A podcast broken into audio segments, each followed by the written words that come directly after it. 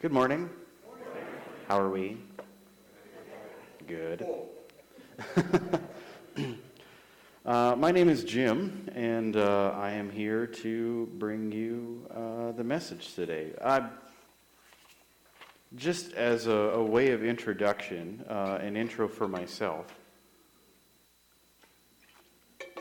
because I find that if I don't um, explain anything to you about who I am, you may be wondering um, who I am and, and why I say some of the things that I say, etc., etc. I also wonder why I say some of the things that I say, but uh, I don't. That's another story. Um, I am from Summerland, is where I grew up. Uh, I um, I don't really need to say anything more about that. I became a Christian. Um, like I grew up in the Catholic Church, and I became a Christian. Really encountered Jesus. Um, I think new and afresh, or for the first time, whatever you will, through Summerland Alliance Church and the ministry of the, the youth pastor and the youth group there. I felt a call to ministry um, in my grade 12 year and then um, went to Regina to Canadian Bible College to train as a, as a pastor. I worked then um, for about 15 years in three different Alliance churches, one in Kamloops, uh, one in Moose Jaw, Saskatchewan, and then most recently in Estevan, Saskatchewan, um, within, within the Alliance. Um, recently, uh, my family and I, back in the fall of 2018, we moved back to BC. Uh, my parents are still in Summerland, as is my sister, uh, and my wife's family um, is kind of scattered around uh, Kamloops, Penticton, uh, and down in the lower mainland. And so we wanted to be closer to family, and we felt as though it was time to uh, move for my wife's career as opposed to mine. and so we, um, she found work through Interior Health as a um, mental health therapist, and uh, she's been she's working out in uh, uh, doing that. My family isn't able to be here this morning as our kids have been sick over the holidays, and and uh, so she's at home with them now. I have since then been on a break from pastoring. I don't know if it's a permanent break or a temporary break. That's not my business, I suppose. And every now and then I uh, torture myself about what the future holds, but um, it is what it is, and that, that is that. I uh, found somehow I stumbled into uh, writing for an organization uh, that helps um, service business owners, electricians, and, and uh, plumbers and, and, heating people uh, run their business as well and lead their people uh, with, with more skill uh, and, and compassion and care. And so I've somehow stumbled into that, uh, which has given me the ability to uh, work and to also care for my kids and, and be there for them as they need me. Our kids are uh, 10 and 8, two girls, and so they, uh, yeah, they still need somebody kicking around. every now and then. Um, I am grateful for the opportunity to speak with you here. It's been a couple of months since I preached, uh, so the rambling is probably the rust just sort of coming off. I, uh, I preached for about three months in Summerland um, earlier this year as Pastor Rick. Uh, Gay was was away for a sabbatical. I filled the pulpit there, uh, and I've had a couple opportunities at Penticton Alliance where we're currently attending uh, to preach as well that's a couple of things about me, um, and now I feel like we can probably move forward. Let's pray, uh, and then we'll carry on. Uh, Jesus, we want to give this time to you. We ask that you would uh, show yourself to us. God, that as we look through the word, as we um, turn to your son Jesus, the things that he has said, the things that he has done, Father, the other things that you have laid out for us uh, in Scripture, I pray that your Holy Spirit would help us to understand what we need uh, to understand. That you would show us the things that we need to see, and that your word would cut into our lives in such a way that we can have uh, some of what doesn't belong in us removed, that we may fill ourselves uh, with more and more of your Holy Spirit. Jesus, move within this place. Um, it is my heart and my desire, God, that we would see you uh, and, and not so much me. So, Father, um, speak your word, speak your truth. Use me as you can. Um, this is your time. In your name I pray. Amen. Um, I was told that on the bulletin, I think it does have the title for the sermon. Uh, Jesus grew, I believe, is what it says. You can, or if it doesn't say that, somebody was shaking their head. Anyway, uh, if there is a title for the sermon, pay no attention to it. um, sometimes I don't know if you have this experience. You're putting something together and it just is not coming together. Uh, that's that. So you're going to get something different this morning. It's very much not Christmassy at all, uh, but it's uh, about the Bible and Jesus and, and, all that. So it is Christmassy because it's about Jesus. Anyway, sorry. Um, just so as not to disappoint anybody or to take anybody by surprise. Uh, what we are going to be looking at today um, is a passage in Matthew chapter 5. It's the Sermon on the Mount, um, verses 21 to 26 in, in, in, chapter 5. It's partway in, um, and so we're jumping into uh, a bunch of stuff that Jesus has already said. It's in kind of not the middle, but near the beginning of the sermon. It's after the Beatitudes and a couple of other things, but it is specifically dealing with the subject of anger. Um, this was a sermon that I preached um, uh, when I was asked at Penticton Alliance, they had been working through um, the Sermon on the Mount for a while, and this was uh, something that I kind of came into. When I was given the passage to sort of look at, I had to laugh um, because I'm an angry person. I have been an angry person, and I still struggle with anger. And so, God, in His wisdom uh, and His sense of humor, I believe, um, sometimes gifts people with the things that they need to work through themselves uh, to then help other people to see it as well. And so, what I bring to you today um, is something that I have struggled with, am still struggling through, uh, and am not coming from a place of I have solved this all, but maybe I have uh, some wisdom and insight to bring as well. I was an angry kid uh, growing up. I struggled with anger all the time. I became uh, so frustrated in different situations that I wanted to break things. Like maybe this is normal for children, um, but this is how it came to me. Like playing video games with the original Nintendo, a little rectangular controller, and when Mario did not jump the way that I wanted him to, uh, feeling like it would be good for me to just twist and break the controller. I was never strong enough to actually break a controller, but there was that anger that existed within me. I got into a lot of fights at school, and there was a, a lot of yelling at home uh, that I had. When I became a Christian uh, around the age of 15, this was where I really saw God shift things in me. Almost immediately, um, anger began to subside. Like that was one of those areas of my life that right away God just came in, identified, and really gave me his grace on to be able to overcome some of that stuff.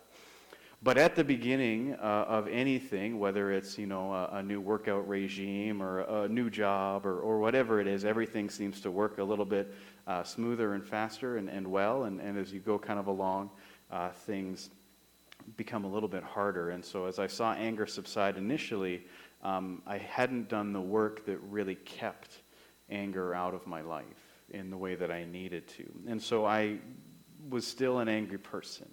I still struggle with interpersonal conflicts. I struggled as a pastor with, with some of those relationships with people. Um, I struggle at home with my children to have the patience that I need to uh, with them. My anger has diminished, but um, it is still a fight that I have. I'm also very confused about anger because I know that anger is a basic emotion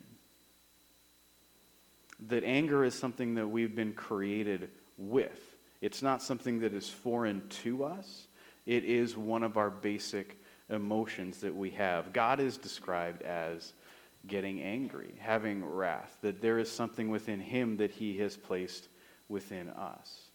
So, anger is something that we have been created with. Anger teaches us things about ourselves. How I react to something can show me um, some of my own insecurities or some emotional truths that I need to understand about myself. Um, and anger can help us when we need to stand up for ourselves because we're being taken advantage of and we feel anger rise up within us. It can give us the strength to be able to overcome certain things. Um, anger tends to be frowned upon in society. Um, if somebody gets angry in public, it's an incredibly tense situation, correct? Have you been in a public situation where somebody is visibly angry?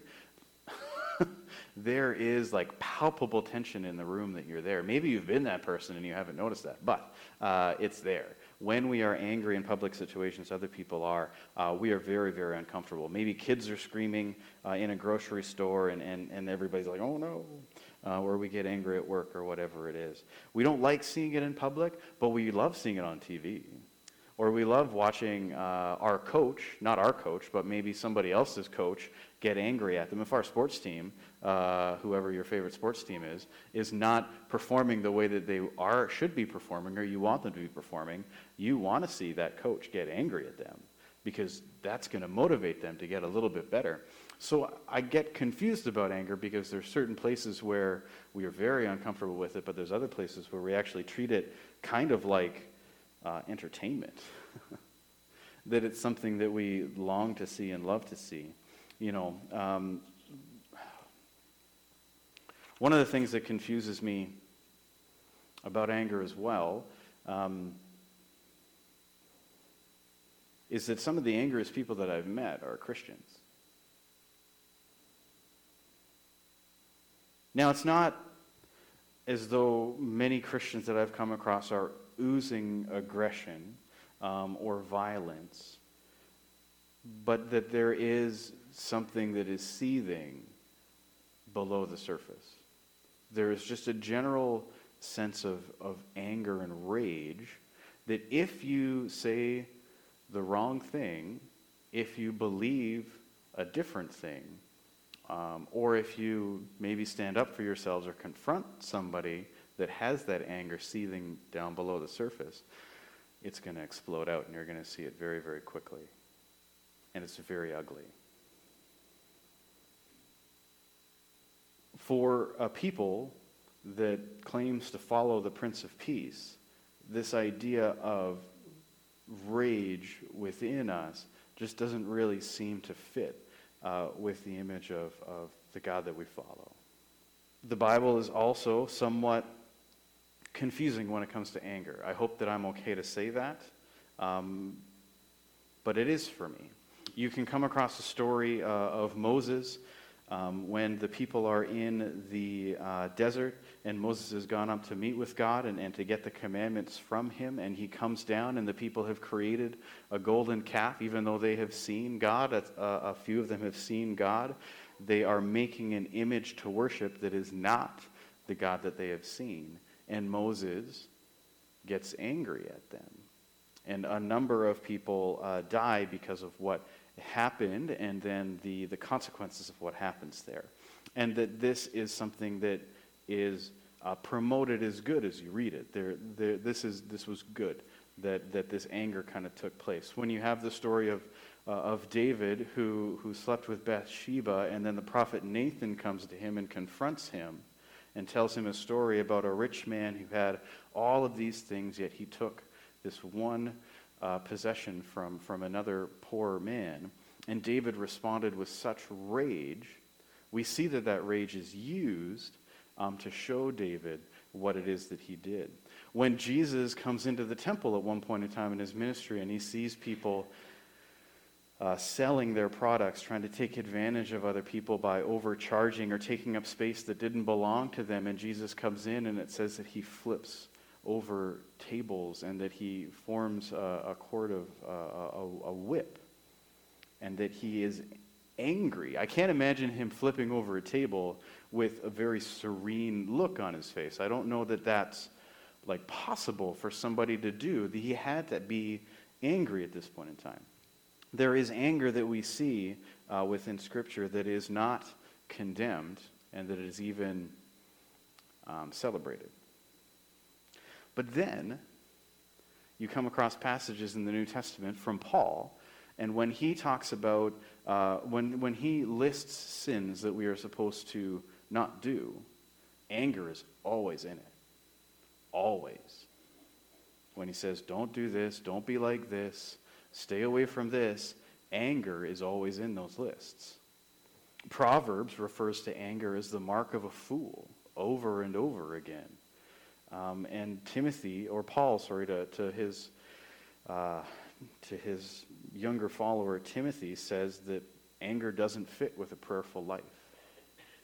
That there are these different messages that we have about anger uh, within our lives, within the world, and, and most confusingly for me, I think, within Scripture. Um, and so, Matthew chapter 5, verses 21 to 26, to me, uh, is an important passage to look at to sort of see what it is that Jesus says about anger. And, and, and maybe this can bring some clarity. Um, maybe you're not confused, but, but maybe this can bring some clarity to what uh, the role of anger is uh, within the life of a Christian, and, and is it something that is okay? And so in, in Matthew chapter 5, verses 21 to 26, if you have your Bibles, you can turn to that now as we're going to read it. I am reading from the New Living Translation, um, and it says this You have heard that our ancestors were told, You must not murder. If you commit murder, you are subject to judgment. But I say, if you are even angry with someone, you are subject to judgment. If you call someone an idiot, you are in danger of being brought before the court. And if you curse someone, you are in danger of the fires of hell. So, if you are presenting a sacrifice at the altar in the temple and you suddenly remember that someone has something against you, leave your sacrifice there at the altar. Go and be reconciled to that person, then come and offer your sacrifice to God. When you are on the way to court with your adversary, settle your differences quickly. Otherwise, your accuser may hand you over to the judge, who will hand you over to an officer, and you will be thrown into prison. And if that happens, you surely won't be free again until you have paid the last penny. So, verses 21 to 22. You have heard that our ancestors were told, You must not murder. If you commit murder, you are subject to judgment. This is referring to the Ten Commandments. Jesus saying, These are the laws that you have. This is one thing that you have heard. And, and, and throughout this section of Scripture, Jesus does that a couple of times. You have heard this, yet I tell you this. And he's not changing anything, uh, but he is giving uh, more things for people to consider. So you have heard, don't murder someone. This is our standard. Just don't kill anybody. It's fine. Uh, but then Jesus says, I say, if you're even angry with someone, you are subject to judgment. So Jesus is equating anger to murder in this passage. Agreement? Okay. Jesus is saying uh, anger is the same or similar uh, to murder. Now, we can look at this and we can say that, that sin is sin. That's why Jesus is saying this. That there is no uh, big sin, there is no small sin. Maybe there's more obvious sin uh, and there's more invisible sin, but we can say that sin is sin. If we do this, it is a violation of what God wants us to do. And that anger is no less sinful or dangerous uh, than murder. And that all of this leads to judgment and consequences. Whether it is now um, that murder would have immediate consequences, or whether it's later, that anger has consequences that are a little bit further off in the future. We may not experience them now, but they are coming. Whether it's uh, a destroyed relationship, whether it is loneliness, whether it is the loss of a job, whatever it may be, anger has consequences. The other way that we can look at this, that we can say that anger is the same as murder, or that, that Jesus is teaching that, is that um, sin leads to more sin, or that less visible sin leads to more obvious sin. That the heart is the birthplace of our actions and attitude, or our actions, the things that we do. Our attitude leads to our actions that um, in Matthew chapter 15, Jesus says, in, in speaking to an audience, um, from the heart come evil thoughts. It's the heart that defiles you. It's not what you put into your body, it is what is within your heart that defiles you.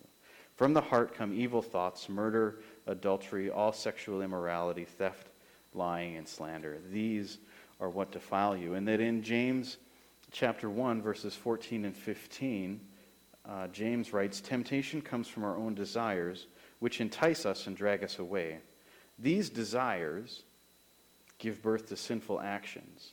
And when sin is allowed to grow, it gives birth to death.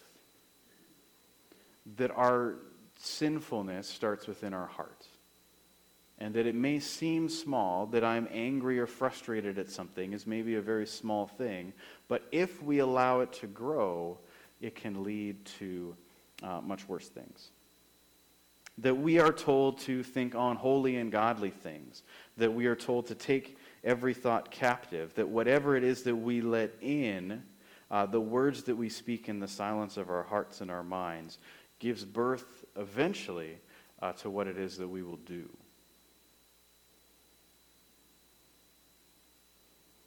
That when we focus on the things that are negative and wrong, it is going to eventually lead us to that behavior. And so, in this sense, we can look and we can say that, that anger is murder. That it is the pathway to murder. And that Jesus isn't even necessarily identifying that as a pathway, but he is saying that both these things are, are wrong, dangerous, and evil. Okay? Everybody doing okay? um, Jesus changes at this point in time. He, he takes into, uh, uh, to give a couple of examples. So he, he explains that, that anger um, is sin.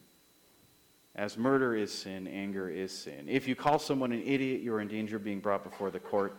And if you curse someone, you are in danger of the fires of hell. How you treat someone matters just as much as if or if you don't kill them. okay. Um, Jesus then goes on to give a couple of examples. And I feel like I need to explain before we move into the examples, um, just to call your attention to an earlier section of the Sermon on the Mount where Jesus is teaching about uh, the law. He says that I haven't come, sorry, in verse 17 of, of chapter 5. I didn't come to abolish the law, but I came to fulfill it. So he didn't come to, to do away with the law, to say, this stuff doesn't matter anymore, but he came to uh, fulfill the purpose of the law. And so I think to understand what Jesus begins to say in the next couple of uh, examples, we need to understand what the purpose of the law is. And there's a couple of different purposes of the law in the sense that the law we learned from Galatians is there to protect us, that it was a guardian uh, for us until Jesus came, that it was there to reveal our sin to us, that as we experience anger or even murderous thoughts, that the law tells us this is wrong and you need to uh, remove these things from yourselves or turn to the one who can remove these things from you. That these are both the purpose of the law. But I think that the purpose of the law that I want you to keep in mind at this point in time is that the law was meant to draw us back into proper relationship with God and with others. A huge part of the law was uh, sin offerings, that making an offering to God. There's, there's huge sections of uh, the, the, the Pentateuch that talk about how it is that you are to make these offerings to God so that you can be right with Him, right? You're to sacrifice this, you're to do this so that your sin can be um, covered and, and washed away, that you are made right with God and that you are made right with other people. That was the purpose, one of the, one of the biggest purposes of the law that is to draw us closer to God and his people. Now, anger isolates us from others. Anger destroys relationship. Anger drives us away from other people. It alienates people from us, and anger breaks community and it destroys unity, which I think is why Jesus goes on to talk about these next two examples. And so the first one is this If you are presenting a sacrifice at the altar in the temple, and you suddenly remember that someone has something against you, leave your sacrifice there at the altar. Go and be reconciled to that person, then come and offer your sacrifice to God. Now, someone is offering a sacrifice to God. They are offering up that sacrifice for uh, the forgiveness of their sins or as thanksgiving to God. Yet, they are coming, in this example, with uh, an attitude of uh, hatred and anger towards another person. Or someone actually has something against them. someone has something against them. So they're coming to bring an offering. They want to be made right with God. But there is something that someone has against them. And they remember that. The, the, the, Jesus says, if you remember that someone has something against you, not you're angry with somebody else. If you remember that something that you did hurt somebody, that you have caused a break in relationship through your actions, you need to leave your offering and you need to go and make it right with that person. I think it's fascinating that this example says if, if you remember that you did something wrong. Because if, have you ever tried to go to somebody that you're angry with to tell them how angry you are at them and said, you need to apologize? How's that work for you? Badly, I imagine. when I have done this, it works incredibly badly. Uh, the way that we actually can uh, recover a broken relationship is typically to own our part uh, in that relationship. It's not to point out the thing that that other person did. That puts people on the defensive right away. Uh, that create that just further separates uh, you from one another. And so that this example, Jesus says, "You go because you've done something wrong, and you deal with this." Um, to me, is is deeply profound. There are other places where it says that yes, um, we should go, and if somebody is in sin, we should go and confront them. But that's not this passage. And I think that it's significant that Jesus is saying, um, you own your anger, and you go do something about this. You know, we can't force somebody to forgive us. We can't make a relationship uh, better. Uh, we can't mend it uh, magically through our own, through, through calling somebody else out. Uh, but we can own our part and go to them and say, I have done wrong and I need to uh, apologize for this. We need to own our anger. So, the things that we have done to other people, the things that we have lashed out at others about, the things that we are holding against other people, that's something that we can deal with, whether it's on our own or whether it is that we need to go uh, to them.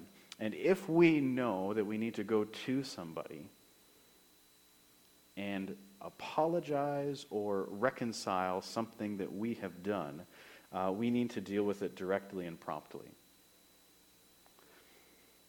The person in this account is bringing an offering to God, which in this uh, in, in, in Judaism was a very um, crucial thing to do. This was in a very this was a very important action that they were doing. It's not that they were cooking food or watching their favorite show and all of a sudden it's like, oh no, I got to go apologize to somebody and they could just leave it. This was their act of worship to the God who was the God of everything, most important above all things. And what they are being told in this sense is that you leave this act of worship and you go deal with this other thing.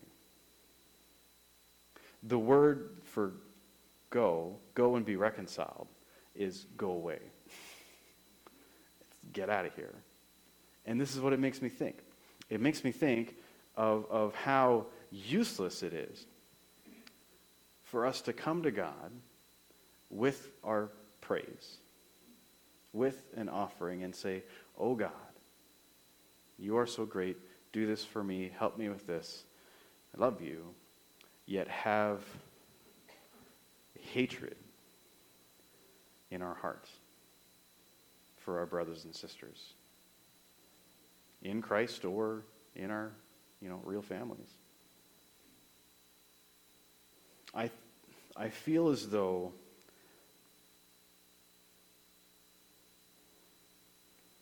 we miss the point when we don't take our broken relationships seriously. Matthew chapter 6, verses 14 and 15 say, If you forgive those who sin against you, your heavenly Father will forgive you. But if you refuse to forgive others, your Father will not forgive your sins. There's the passage, the, the parable that Jesus tells of the unforgiving debtor. There is a, a king or a ruler who is owed a massive amount of money that a person cannot pay back, and they're going to throw that person into debtor's prison. The person pleads for mercy, and he receives it. His debt is forgiven completely. He then wanders out of the courtroom or the castle or whatever, and he goes and he sees somebody that owes him some money that is significant, nowhere near uh, what this individual owed themselves. Uh, and they see the person and they say, Give me this money. And the person almost repeats word for word what that other one had said to the king and said, Forgive me, have mercy. Uh, but rather than showing mercy, remembering the mercy that he's experienced, he says, Nope, you're going to prison and you will be there with your family until you pay it all back. The king catches word of this and says, You didn't get it. you really didn't get it. And the, that man is the one that ends up getting thrown into prison. While we no longer bring sacrifices to God in, in that sense uh, of bringing an animal offering, we do come to church to offer ourselves to God and to connect and reconnect to Him. That we offer our praises, our finances, our service, our ears, our hearts, our hopes, and our lives. Yet if we do this while willfully holding on to bitterness and anger towards our neighbor, uh, the person in the pulpit, not me, because you just met me, or the people on the side of the church that you used to sit on, uh, we may be wasting our time.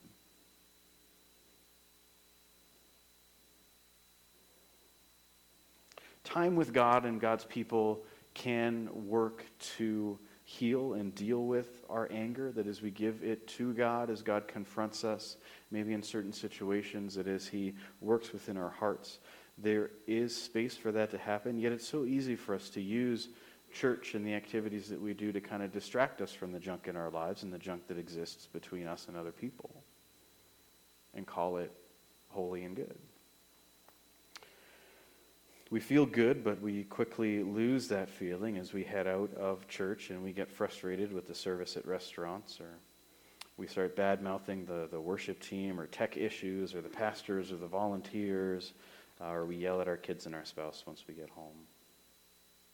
I think that, that this is a good reminder of how much we need Jesus when we do experience these things, but we need to deal with our inner life we need to work on our anger. We need to allow God to expose it um, and not just cover it with a pretty facade. If we're holding on to anger and bitterness, refusing to own our part in it, and resisting the call to deal with it, it should be no surprise that church doesn't make our hearts sing or that God has grown distant or silent as annoying as it is, our connection with God is so deeply connected to our connection with one another. Love God and love each other. That is the greatest commandment. It's not, this is a great commandment, love God. This one's also pretty good, love other people. love God and love one another. Our connections with one another affect our connection with God. And our anger destroys our connections with people, which will eventually drive us away from God and puts us in very grave danger. When I talk about anger, um, time wise, okay. I always ask that uh, when I'm at churches, and it's like, who's going to say, no, shut up, stop? You're all too polite to tell me to get off the stage, so I'll just keep going. Um, when I talk to when I when I end up talking with people about anger, whether it's in a, a teaching context or, or kind of one-on-one or, or in small group settings, there is typically uh, someone that will bring up um, the verse Ephesians chapter four, uh, verse twenty-six. And Ephesians chapter four, verse twenty-six, um, the first part of it anyway, I believe, says, "Don't sin by letting anger control you." or in your anger, do not sin. So typically, someone will bring this and they'll say, See, you can be angry and not sin. Well, okay. Uh, I, I see that.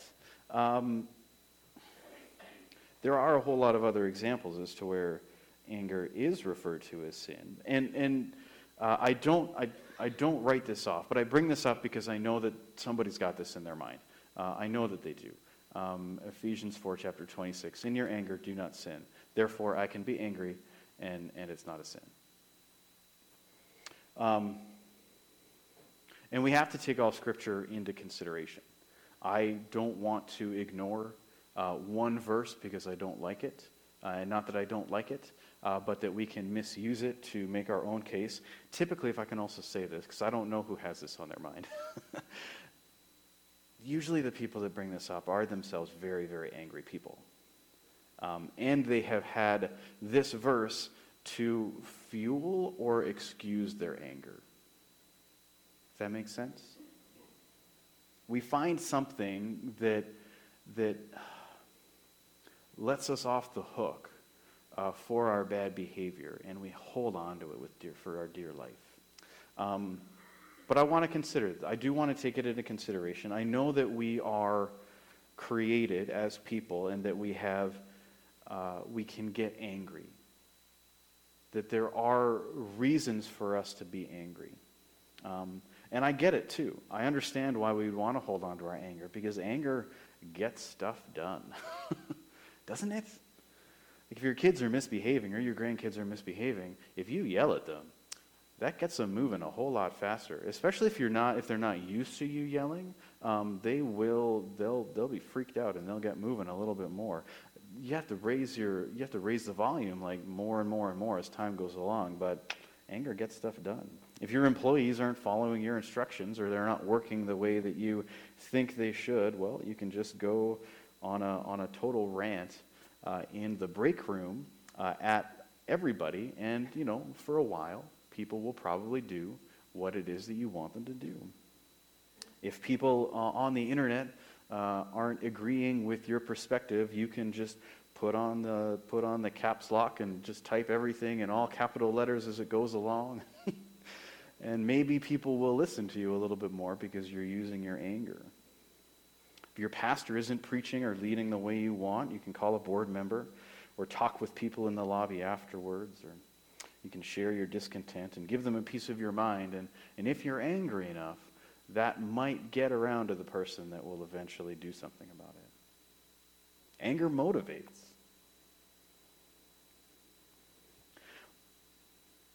But the way that I see God work so often in my life in Scripture is not through forcing obedience, but it's through inspiring it.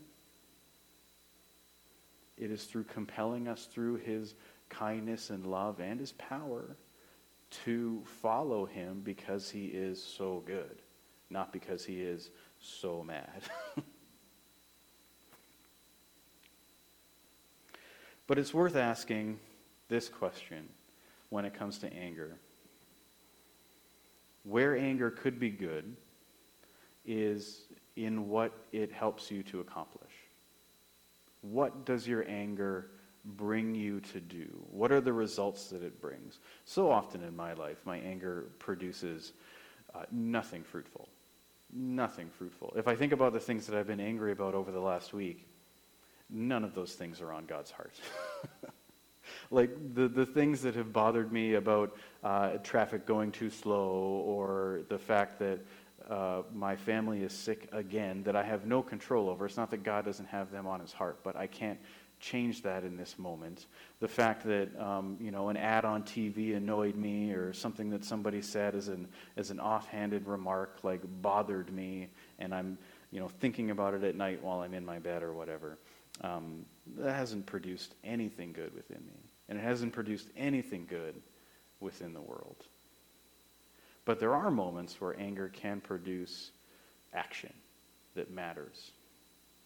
When we see uh, an injustice done, and that we allow the anger at that, the things that we feel, to then bring us to do something uh, that is good and right within the world. If we are angry about abortion, what does that make you do? Does that make you adopt somebody into your family? That's a good action to come from anger towards something like abortion.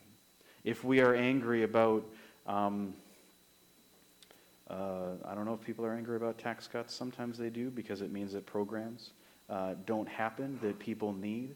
And if we get angry about things getting cut, um, what does that lead you to do? Will it get you to create a, um, oh, the word of it just totally slipped my mind. What's that? Fundraiser. Yeah, that's a better one. I was going to say, like, uh, get a list of names of people that are all angry and then send it to somebody. Petition. Are you going to do a fundraiser? Are you going to put your own money towards making something happen and inspire other people to do the same thing? What does your anger produce in you? Does it produce action? Does it produce sorrow so that you yourself in your life can, can change or bring change about? For our anger to be good, I think that it must produce righteous things, things that are close to God's heart. God doesn't get angry for no reason just because he's annoyed at something. There is purpose behind it, there is meaning to it, there is strength there, and it brings him to do something about it. This is where I think anger can be good. But this is not whatever happens in my life with anger. for me, and I'm going to say probably for most of you, um, again, I don't know you, but this is just my understanding of human nature. Uh, anger mostly produces a prison. Mostly we are trapped in our anger.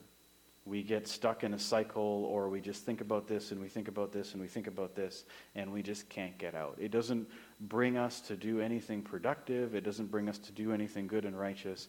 It just creates a prison that we get trapped in. Um, the last part of what Jesus says here when you are on the way to court with your adversary, settle your differences quickly. Otherwise, your accuser may hand you over to the judge, who will hand you over to an officer, and you will be thrown into prison. And if that happens, you surely won't be free again until you have paid the last penny. Now, I know that Jesus, in this instance, is talking about um, you know, debt that people have and that they get thrown into prison until they pay it off. But I truly do think that anger is something that produces uh, a debt for us.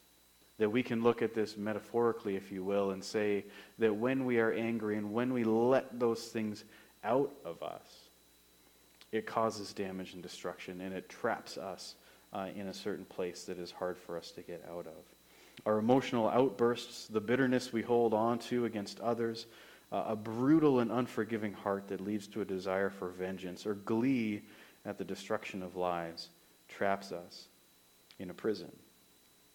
I truly believe that there is always a price to pay with anger. I've seen this in my own life that it isolates us, it alienates others, it controls us, it destroys, uh, it diminishes the value of other people.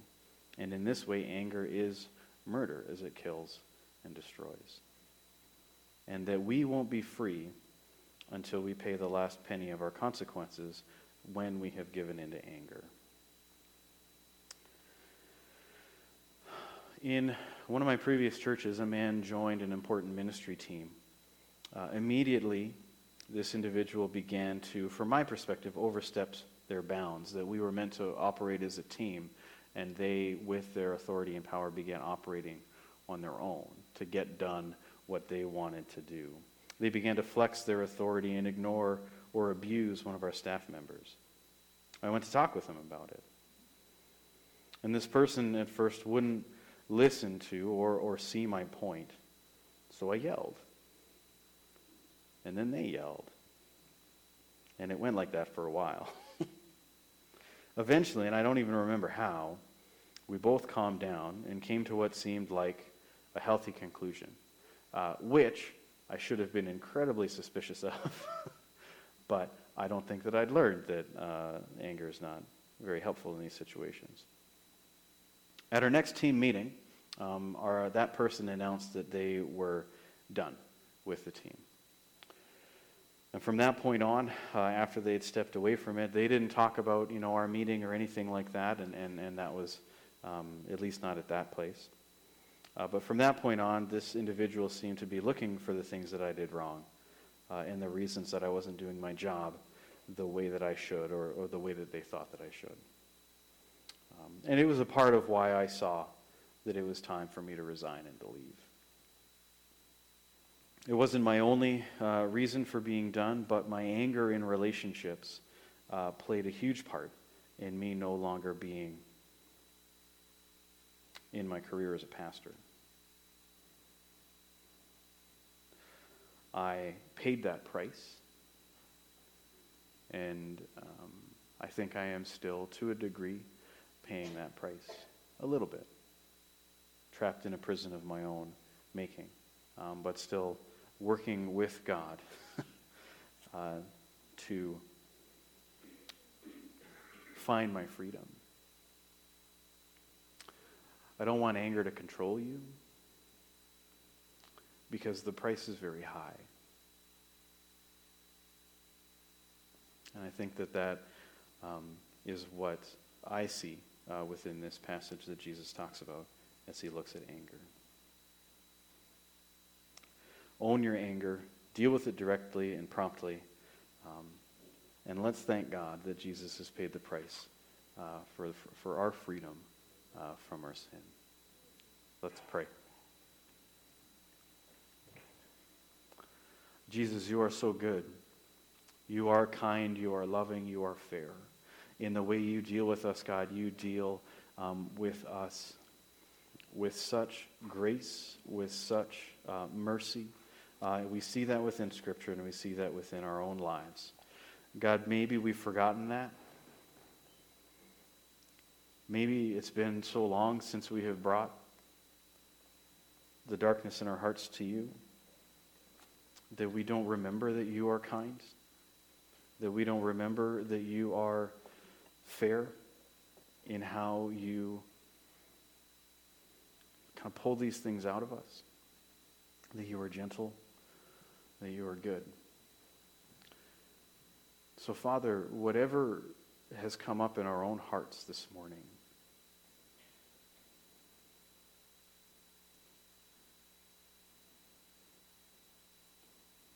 would you remind us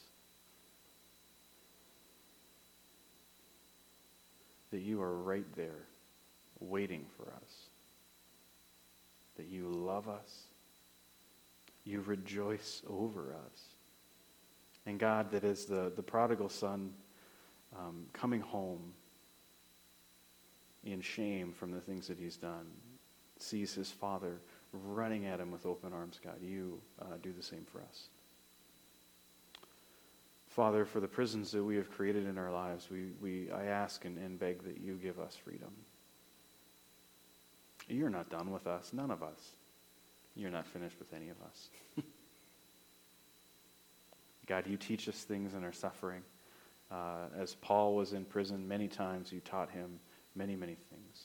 And God, you uh, free him from those things, and, and we understand, God, that you free us as well. So for us that need freedom, we pray that you would provide it. God, would you show us the way? Would you reveal things to us that we need to see? And would you give us the courage to admit, uh, to confess, uh, and to move beyond uh, those things that we hold on to?